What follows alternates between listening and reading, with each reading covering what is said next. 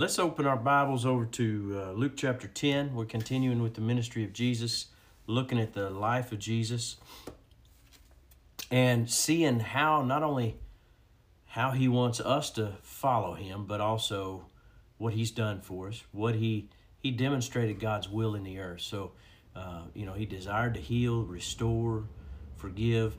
He he also uh, wanted to correct and and bring us away from uh,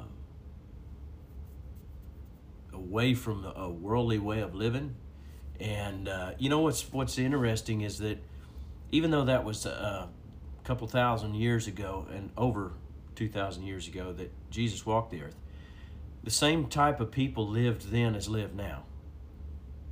There's now there's a, there's we recognize or we see uh, a lot more evil, a lot more um, just depravity and you know and all that kind of stuff but it's before our eyes because the news media is promoted or uh, not promoted but uh, reported uh, more. We got social media more. We, we know we've, we've got such a, a broad area that we can um, see that's uh, that we're close to. You know the further back and that it was um, you know back in the 1800s you know you you just happened to be somebody riding by might tell you something or if, you know you went to town for that month and and uh, you you spent a little time maybe the person at the store told you something you know you, you didn't uh, you didn't have access to even TV much less you know and even even when when uh, I was a kid we saw things on the on the TV uh, the nightly news and uh, that was that was the only way that you got anything. And now you know I, I read a couple articles this morning on some things that uh, were going are going on. I, otherwise, I wouldn't even know. And so, uh, there's some other news that I need to go back and, and find some information on that I heard about that I didn't even realize happened. Um, but we we we can stay away from things for the most part, and we still have access to so much information. And but the the people were were still corrupt. There was still evil in the earth. There were still those that would um, uh, reject, uh, you know, the not only God but reject uh, one another, a neighbor, not take not take care of a neighbor. We the story right before this was the uh, the Good Samaritan story and and how you know they they walked right past the problem, but one came and and acted in love towards this person who'd gotten beaten. Um, but I want us to go to verse 38 and uh, I, I want to read the story of Mary and Martha. And I want us to see where, um, even though we live in a, in a world of technology and there's there's tremendous things at, uh, at our fingertips. Uh, I went to a leadership lunch yesterday with local pastors, and they talked about AI, um, artificial intelligence. I know for us in ag world, when we say AI, we mean artificial insemination. Um, but uh, you know, that it's uh, artificial intelligence. And no, all jokes aside, it's a very serious thing. It's very uh, valuable thing, but also a concerning thing. Um, but the way and the things that it can do is just incredible.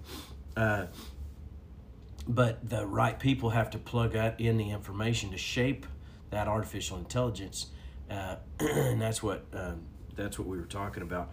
Well, in verse 38, it says that as, as Jesus and his disciples continued on their way to Jerusalem, they came to a certain village where a woman named Martha welcomed him into their into her home. She her sister Mary sat, the, sat at the Lord's feet listening to what he taught. But Martha was distracted by the big dinner she was preparing. She came to Jesus and said, Lord, didn't it doesn't it seem unfair that my sister just sits here while I do all the work? Now, these were adult women, sisters, but uh,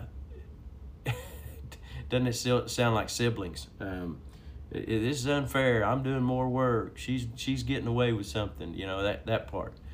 Um, but in all seriousness, uh, notice it says that Martha was distracted. Now now she she wasn't wrong for serving and taking care of and everybody you know if you're hosting a, a bunch of people at your house you you know it's your house, your responsibility. You, you if you were just sitting there at the feet of the of the teacher and not doing anything to serve, that'd be kind of odd. It could be kind of unusual. And you would expect a sister to help who lived there as well, and, and you know you or, or was right there in that uh, in that area, and and you'd expect her to help. Sure.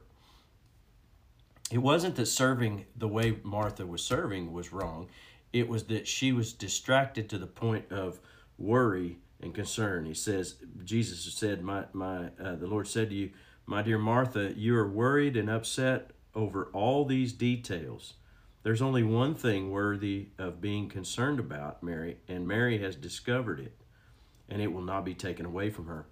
You know, um, I was talking to a fellow pastor and friend of mine that uh, I really respect a lot, and, and somebody who I just uh, I just love being around him. He and I are just like brothers. We think about ministry and approach and everything the same in a lot of ways, and have a lot of similarities there, and and just uh, trusting God and and uh, we we were talking about uh, just just ministry and getting ministry done without going into any great detail, but it requires so much help. It requires so many people to serve. It, it requires people to uh, you know, we can only do so much as, as a pastor and really only should do so much, but yet we have to keep everything um, working together. Uh, we don't have to control everything, but we but it needs to all fly the same direction, like a like a flock of geese, or you know, they they they rotate and take turns of being at the point because the one at the point is taking the brunt. You know, they're taking the the the uh, airflow and and or the yeah the they start the flow of air and change split the split the the pressure and and spreads it out and they rotate i'm told to the front and they all they all take the different times they take the pressure. That's another good illustration that i need to write down and remember to use when talking about uh, leadership and and and serving. But you know here's the thing. Martha it wasn't wrong that she was serving but I'm sure the house wasn't so big that she couldn't have been listening uh, and and receiving, not maybe as intently as somebody just sitting at at Jesus' feet, but but continuing to do what she did without distraction, without frustration, without worry and anxiety, without the pressure. Because here's what happens is, uh, and I know some of you who serve in your churches, and, and some of you serve in church in my churches, and it's it's um, at times gets to be a we could have a Martha syndrome, like I always show up, I'm always there, I'm always working. And these other people, they just come in and they this and that and, and get distracted by that. And it's not that we don't assess structure and systems and how we do things, but we got to remember that um, if it's service as unto the Lord, then God is repaying, God is replenishing, God is strengthening, God is directing.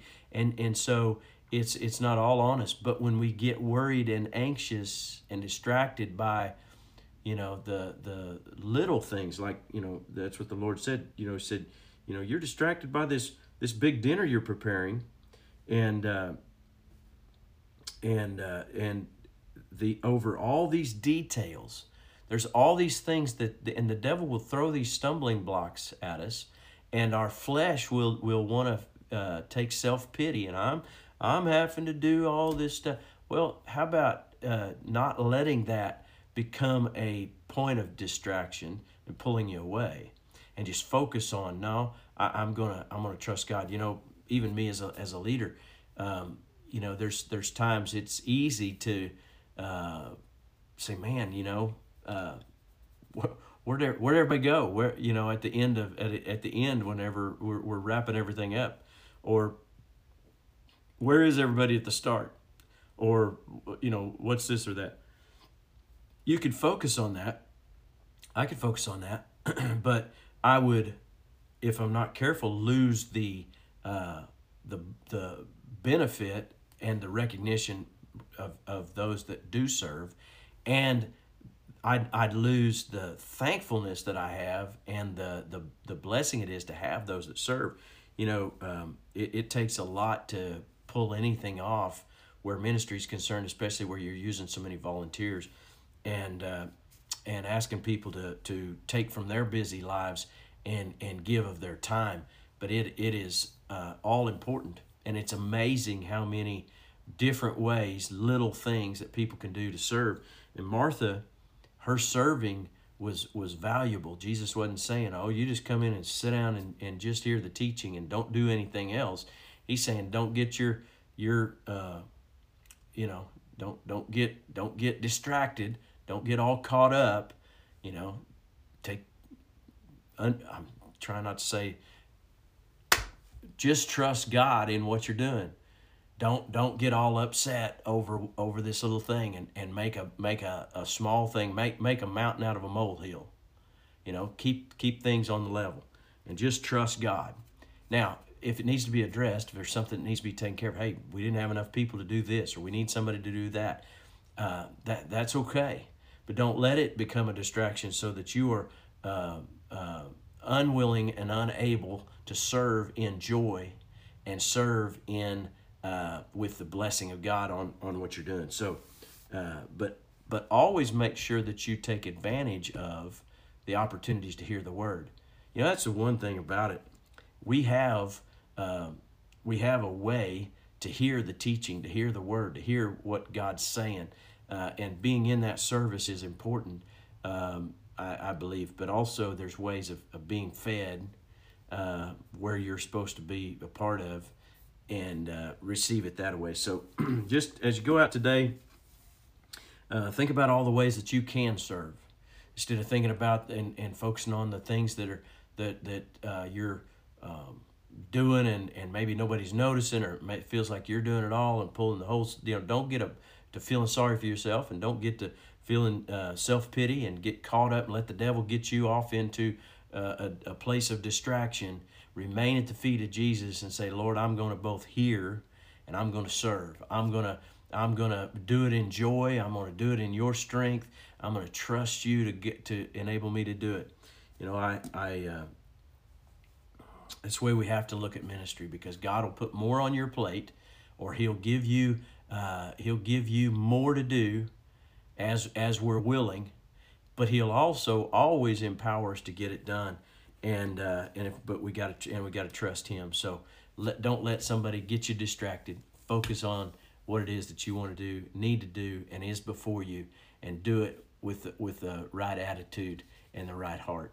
Well, listen, as you go out through your day today uh, man, serve others, uh, bless others, and uh, trust in God to, to, to take care of you in whatever situation you're in. And go get them for Jesus. Love you.